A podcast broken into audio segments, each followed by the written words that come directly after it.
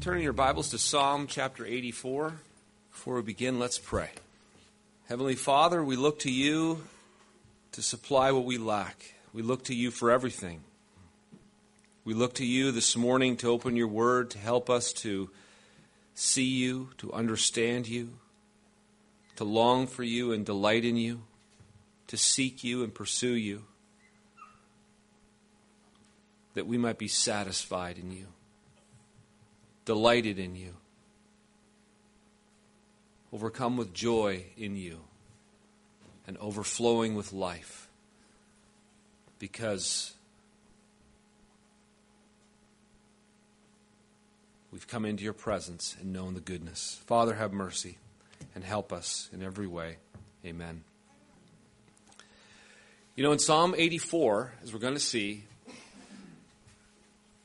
the psalmist reveals to us how incredibly good it is to be with God in his temple, in his presence, to know his presence and power with his people.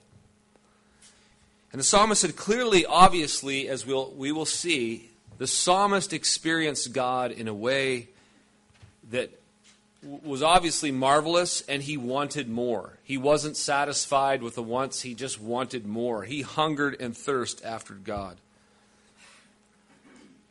And you know, often this is the case. When we taste something that's really good, it's, it's hard to go back to the old way, isn't it? So many things. I remember for years, uh, I didn't like pork chops. And I didn't like pork chops because I thought they were dry. I thought they were somewhat tasteless. And, and the reason for this is because when you really, really cook pork chops, they become dry and tasteless. If you cook, but for the longest time, there was a fear, a fear that pork is going to get you sick unless you just cook the, the death out of it. And so that's how we did it. But until we discovered one day that uh, you know people do actually cook them less um, to that degree, and and then we found out when we got this Traeger that you could Traeger them and smoke them.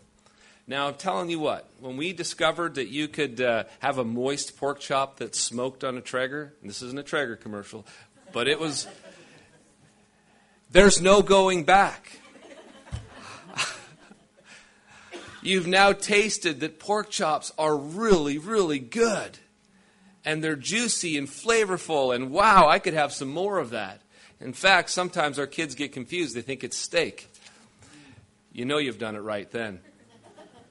But once you've learned a little bit, this can, you can think of this in every area. Once you've tasted, and once you've known, and once you've seen, and once you've delighted in it, it do you agree? It's, it's hard to go back, isn't it? And you start longing for and wanting that better stuff. I mean, you know, you have some really good high end wine, and two buck chuck's hard to come back to. Most of us have to because of our budgets. But we know what it's like to taste something good and to long for it and want more of it. And, and the psalmist here is that's what he's expressing. He's describing one, we don't know exactly who the person is, whether the author is David or someone else, but uh, it very well could be David. But he's one who's clearly tasted and seen that the Lord is good. He's describing the one who, he says, How lovely, in verse 1, how lovely is your dwelling place, O Lord of hosts. My soul longs, yes, faints, for the courts of the Lord. My heart and my flesh sing for joy to the living God. Notice here that the psalmist is longing for God's house. He's obviously apart from God in some way. We know that he says, how he talks about his dwelling place, how lovely it is. It's so desirous as his temple, the temple courts, that he feels he's going to faint for want. He says, My soul, yeah, it faints. what does it faint for? It says in verse 2 it faints for the courts of the Lord. But not just the courts of the Lord. It isn't simply the tabernacle, the temple. Oh, the temple is beautiful, and my soul faints for the court, uh, is fainting for the courts. But most importantly, it's because of who is there. And the end of verse 2, he says, My heart and my flesh sing for joy to the living God. It's because this is God's house. This is where God dwells. And this is encapsulated in that, that second part of verse 2, where the, it's the grand climax. It's because the living God is there. And then he goes on to say how blessed it is to dwell in God's house. I mean, in matter of fact, it's so blessed that he envies the swallow. Look at verse 3. And now he's talking about almost grumbling in a sense. Well, even the swallow finds a home, and the swallow a nest for herself, where she may lay her young at your altars, O Lord of hosts, my King and my God. Blessed are those who dwell in your house, ever singing your praise. Oh, the swallows. You guys know swallows love to you know, they're chirpy little birds that fly all over, and they love to nest in nice little perches. And so you could just imagine the temple and the altar and, and around there. There's lots of little perches. So there's lots of swallows there. And the psalmist is envying the swallow because it gets to stay there all the time. It has this nest there and the young there, and it's like, oh man, if I could just be like the swallow. And then he moves on in verse 5, and he says, Blessed are those whose strength is in you and whose hearts are the highways to Zion. The blessed person, blessed is that person, and what's he saying here? Who makes their pilgrimage, who makes their journey towards the temple. As they, he says in verse 6, as they go through the valley of Baca, which is the valley of weeping, they make it a place of springs. The valley of Baca, they don't know exactly where this is ge- geographically but it's most likely a wilderness which, and a desert. And it's a, they call it a valley of weeping probably for a good reason because it's, it's so parched, it's so dry, it's, it's so barren, it's so difficult to pass through that it almost brings upon weeping. They don't know exactly why, but it makes sense. He says, in this valley, he says, it's somebody who has to pass through the valley of Baca, the valley of weeping, to get there. He says, the journey is, is so joyous that they turn even that valley into a pool. Make it a place of springs. The early rain covers it with pools.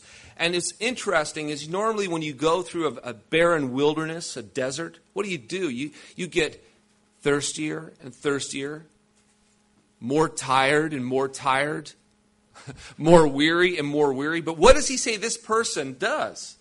Verse 7 they don't do that, do they? He says they go from strength to strength. Each one appears before God in Zion.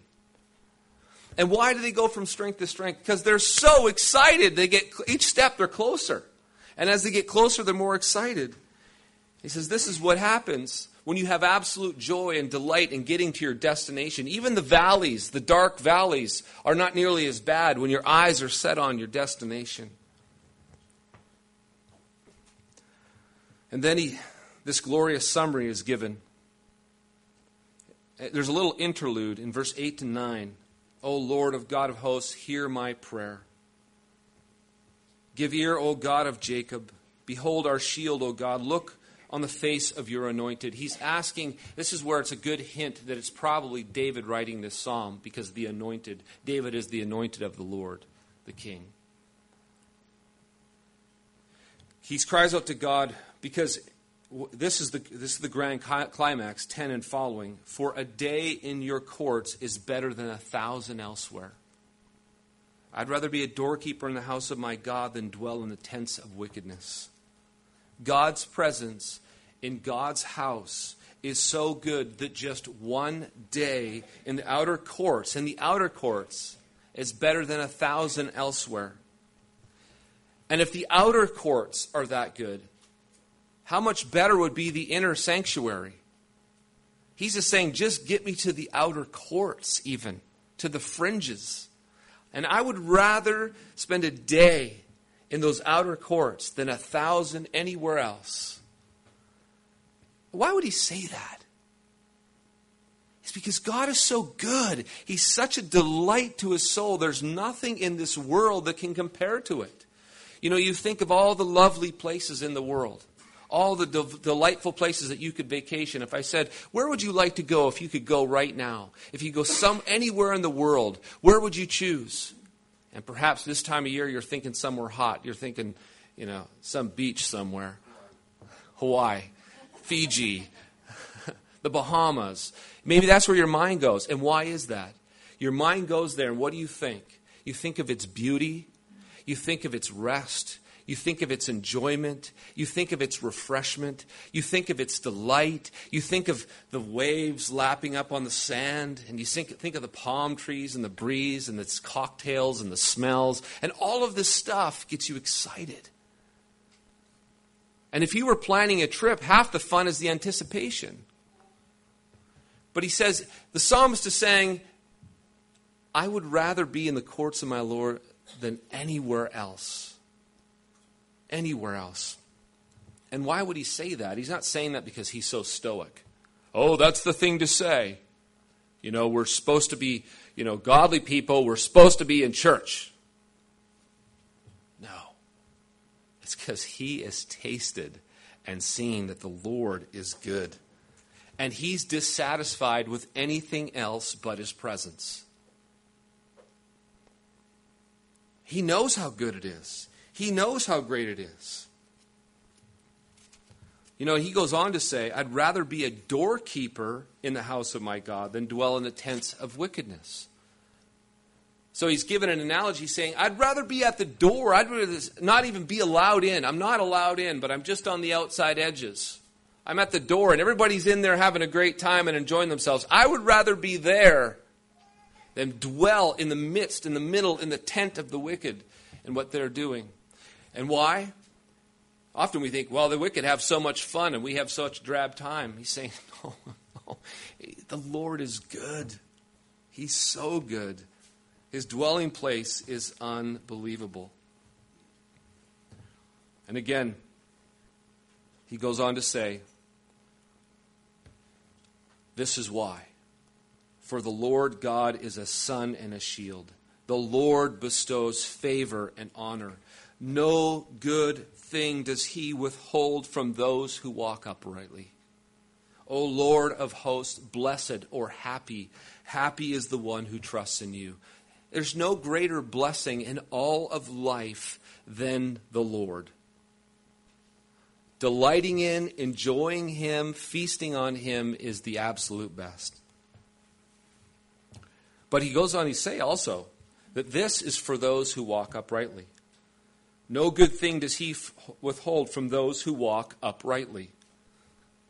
So this blessing is only realized by those who walk uprightly. But I want to spend some time understanding that phrase and what that means to be upright. Because no one who walks uprightly before God ever gets that way without first being brought low by God. It's a little, there's an irony, there's an ironic twist here, actually that can be very misunderstood by the, by the, the surface of the comment. He lifts up and gives grace to those who are humbled, but he brings low those who are proud. Here's the thing if we hunger for God, we have to walk in humility. And the reason for this is because blessing, the blessing of God's presence, as described here, is only given to the upright. And the way to stay up is to go down. It's easy to misunderstand this whole idea of walking uprightly. We can think that it means that God is delighted with those who have their lives neat and tidy and all together. So we go on trying to get our lives all together. We can think in our minds, when you hear the word upright, what do you think of? That's often the th- what we, our minds go. Or we can think that those who are, who are upright are those who never really do anything wrong. They're upstanding citizens. That's what we call someone who's just polished. They spend their days perhaps in prayer and doing church activity and making sure everything's just right and just in order. And these ideas of, uprightness, of just an outward appearance, of, of, making sure your life on the outside, everything's neat and tidy and in order and in place, and you do all the religious activity, and you come here on Sunday morning and you pray and you fast and you do all the things that you're supposed to do, yet this is what you do on the outside. If we think that is uprightly, then we're misunderstanding what is being said here. Because that is exactly how the Pharisees thought of what it meant. When they read the scriptures and they read words like the righteous ones and those who are upright, they think in the wrong direction. Because listen to what Jesus had to say to the Pharisees. In Matthew 23, he says, Woe to you, teachers of the law and Pharisees, you hypocrites. Now, a hypocrite is someone who's something on the outside but not the same person on the inside. The outside and the inside aren't matching. The way we are in private is not the way we are in public. That's hypocrisy. He says, You gather a tenth of your spices, mint, dill, and cumin, but you've neglected the more important matters of the law justice, mercy, and faithfulness. You should have practiced the latter without neglecting the former. You blind guides. You strain out a gnat, but you swallow a camel. Woe to you, teachers of the law, Pharisees, you hypocrites. You clean the outside of the cup and dish, but inside they're full of greed and self indulgence. Blind Pharisees. First clean the inside of the cup and dish, and then the outside will be clean. Woe to you, teachers of the law and Pharisees, you hypocrites. He's calling him a hypocrite every single phrase and statement he makes. You are like whitewashed tombs, which look beautiful on the outside, but on the inside are full of the bones of the dead and everything unclean. In the same way, on the outside you appear to people as righteous, but on the inside you're full of hypocrisy and wickedness. And yet, when a sinner repented, that was a mistake. I started reading the next uh, section. But inside they're full of hypocrisy and wickedness. So we can see that the Pharisees on the outside, who were they? They were the religious elite who had it all together. If you were to ask any question, just take a microphone in those days and go around the people and say, Could you tell me who the upright are in this community? Who would you say they are? Uh, the Pharisees. Pharisees, Pharisees, Pharisees. Really? Jesus wouldn't say that. They're not upright at all. They're in the, in the, on the outside, they appear one way, but on the inside, they're different creatures. They're, they're hypocritical. And how easy, easy is it for us to be hypocritical? To uh, try to appear upright. To give the presentation to us all that, hey, look at me, I'm upstanding, everything's great. But it's not the truth of what's truly going on inside. It's definitely clear that Jesus doesn't think too much of those who try to put on the upright image. But Luke 15 says, he gives a, Jesus speaks about what he thinks about true humility. He says, Now the tax collectors and the sinners were all drawing near to him, near to, drawing near to Jesus. And the Pharisees and the scribes, well, guess what they did? They grumbled. They did not like this. They saying, This man receives sinners and eats with them. So he told them this parable. What man of you, having a hundred sheep, if he's lost one of them, does not leave the ninety nine in the open country and go after the one that is lost until he finds it. And when he's found it, he lays it on his shoulders, rejoicing. And when he comes home, he calls together his friends and his neighbors, saying to them, Rejoice with me, for I found my sheep that was lost. Just so I tell you, there will be more joy in heaven over one sinner who repents than over 99 righteous persons who need no repentance. Who is it that Jesus lifts up? the repentant. These are the ones who are upright because they've been brought upright. This is what we saw in Scripture last week as we walked through some of those passages about humility. It was the humble who God lifts up. The humble person is convinced that they are nothing apart from the Lord, that everything they have is what God has given them. Even their holiness even their good deeds, even their uprightness, all things, they know that I stand upright right now, not by my own strength, not by my power, but by the grace of God fully. In me there is no good thing, but all good that I have is from the Lord. It's the gift of God. He's, he's given it to me in Christ Jesus. And so the heart of the humble is one who sees themselves clearly, the heart, and is exposed. And they look at the heart and they understand who they are and what's going on. And the upright is one who's been brought low. And they're only upright because the Lord has lifted them upright. Now, once we get upright, it doesn't mean now that we stay upright, now we have to try to protect the upright image and we try to put it on and make sure everything's upright and everything's upstanding on the outside, and then we feel the inside crumbling because over time that's the Christian pressure. We start to put everything upright on the outside and everything's falling apart on the inside. And we become a hypocrite. And in God's eyes, we're no longer upright because we're no longer brought low. We don't just get upright one day and stand there. We must walk in humility that the Lord would continue to lift us up. The humble person is like an infant. You notice an infant? You know what you notice about an infant is how incredibly dependent they are for everything. You know, all, you know what one thing an infant can do is cry out. It can't eat, it can't drink, it can't wipe itself, it can't go to the bathroom, it can't do anything. But one thing God gave it is a cry. It cries out. And you think, okay, it's, it's okay, the, is the diaper wet? Are, you know, have they eaten? Are they tired? You know, it's you just you're trying to eliminate and you, you examine, you find it out, and you take care of it. But they only have a cry. They just cry out. There's just an utter picture of dependence and humility. They have nothing. And if you left them alone, they would die. And that's what a person who comes in humility to God is one who understands that. I have nothing. Nothing on my own. In fact, on my own, I die. Apart from God, I am dead.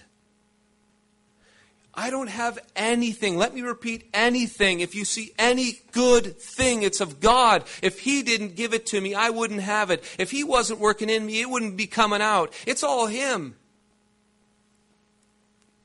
And so the posture of the humble is one who cries out to Him for strength, for help, for protection, for wisdom, for deliverance, for everything that is needed, and understands that, you know, God, this is a confession. Father, I am weak, and you know I'm weak. You know I'm frail. You know how I how I how I struggle in this particular area and this area. You know how I have this issue or that issue. You know, Father, I, I can't go and try to impress you. I can't go try to, you know, that, I'm going to prove to you tomorrow. I'm going to come. I'm going to do better today and come back and I'm going to show to you that I am upright. He's just going to let you fall and fall, and you wonder, why can't I ever deal with this? I just keep on. I want so bad to, to do better. I want so bad to be upright in God's image, and it feels like a righteous zeal. I have a zeal for righteousness. Well, then you better have a zeal for humility before God and a brokenness because if you say, Father, I am weak, you know I'm weak, and I need your strength, I need your protection, I need your help, I need you. Well, He's pleased to lift you up, He's pleased to give you what you need. But it's that dependent heart that cries out to Him. And, and, and we got to live there. Every morning when you wake up, do you think you got this day covered on your own strength? Do you keep on trying to do it one more time? The best confession you can make early in the morning is, I can't. Oh, Lord God, apart from you, I, I can't do anything. So I look to you, cry like a little infant. I cry to you. You are my strength. You are my help. You are my rock. You are everything. And apart from you, I can do nothing. You know that God loves that confession. He loves that broken humility. And that's what He lifts up and, and props upright. And those ones, and then they experience the grace of God and they grow to delight in that grace. You know, I just want to conclude with one last thing about this particular section. It's not revealed in the text, but it's, it's there now that we realize and understand. There's something that the psalmist didn't even know that we know and it's Jesus. Jesus is a difference maker. And this is why, if we hunger for God, we will delight in Jesus. Something drastically changed when Jesus, with the coming of Jesus, which gives something the psalmist couldn't even fully understand. And as much as the psalmist enjoyed God, you notice how the psalmist always knew he, he was running and delighting and seeking after the temple. And why? Because that was God's house. That's where God dwelt. But no matter how great or how beautiful the temple was, no matter how marvelous the experience of God's presence in the temple, it was nothing, nothing compared to what God was going to do in Christ. Because in Christ, a new temple was made where God would dwell. And that temple is his body, the church. So if the psalmist was longing to dwell in the temple because that is where God was at the time, how much more should we long to be together because this is where Christ dwells? The Spirit has now come and dwelt among the body of Christ. Now we are the most blessed of all people.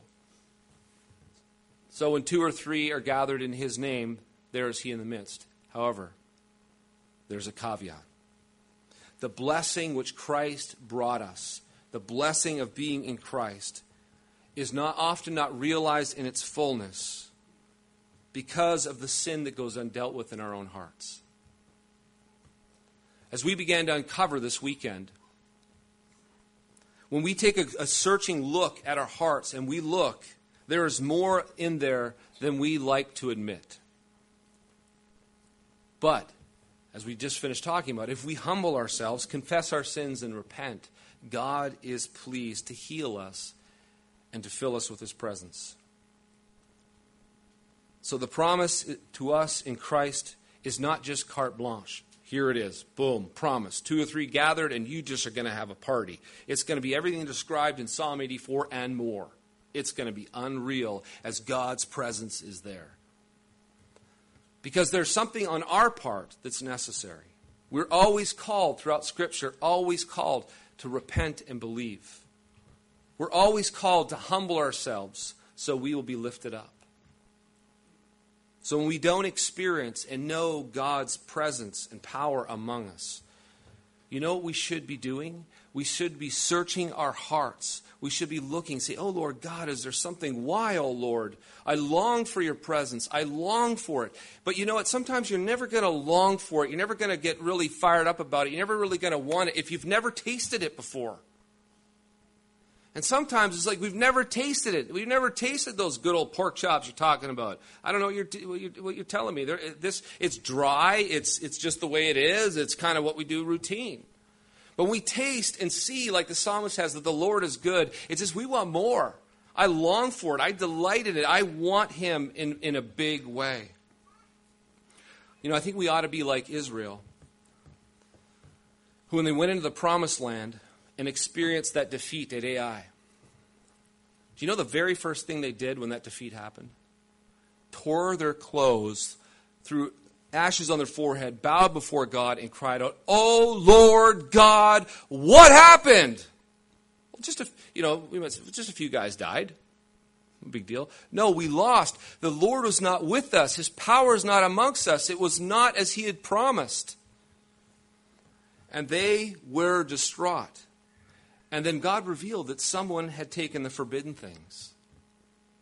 So when they got rid of them and repented, God continued to do glorious things in their midst. Now, thankfully, we don't have to take, take anyone out and stone them, and, and uh, it's, it's of that level. That, that's great. All we have to do is take our idols. We have to turn from our sin. We have to confess our sins. We have to humble ourselves before the Lord, and He will lift us up. Because just as much as the psalmist was rejoicing in being God's house, we should be in lamentations and weeping if God is no longer in the house. Because the Psalms aren't all equal. You'll find some Psalms where they're crying out in desperation for God to come again. We know the history of Israel isn't all equal. There are times in Israel's history where you could have went to the house of God and God was nowhere to be found.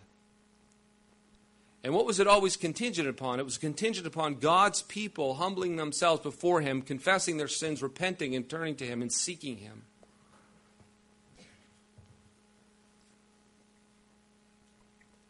You know, my prayer for myself and for all of us here is that God would give us a taste and give us a deep hunger in our bellies a deep hunger for Him, a deep hunger for His presence, a passion. My prayer, I've been praying for myself and for the congregation that God would disturb us in a really good way. He would bother us. I want us to become more and more bothered that He's not showing up in power amongst us, that His presence isn't here, that we're not.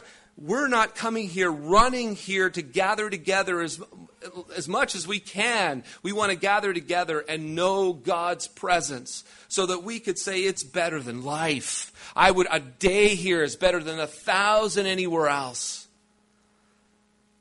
Because once that hunger gets in you, and once it's in your belly, and once you start hungering for it and delighting for it and longing for it, well, then what's going to happen is you just, you're going to start crying out to God. You're going to start searching your heart. You're going to start repenting, and you're going to start walking and living in that humility, and God is going to lift you up. God is going to meet us. But as long as we're complacent, as long as we're indifferent, as long as we're ice cold, as long as we wander along, as long as we're yawning and just carrying on, as long as we're doing our own little thing, as long as we're convinced that we're walking uprightly, as long as everything's good, as long as we just carry on, this is the way it is, folks. It'll never happen. It'll just get colder, icier, deader, and uglier. But the good news is God delights to be amongst his people. And when he is, you will taste and see that the Lord is so good that you would rather spend a day here than a thousand elsewhere. And to that we pray. Amen. Father, oh, Father, please Please grant us a hunger and a thirst for you, that we would hunger and thirst after you like a parched man who's not seen water in days. Oh, Father, would you in Christ Jesus be merciful and disturb us and bother us and stir us and cultivate in us a hunger and a thirst for you, O oh God? that we truly would seek after you and want nothing more than you. We would delight in you, and our hearts would be filled to overflowing as we, as we experience your presence.